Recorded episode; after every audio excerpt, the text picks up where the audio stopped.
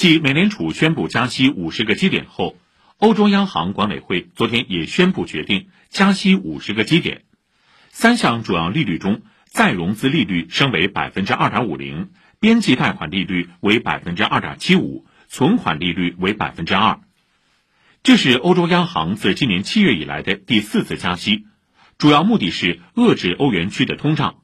同日，英国央行英格兰银行也宣布将基准利率上调五十个基点至百分之三点五，达到二零零八年金融危机以来的最高点。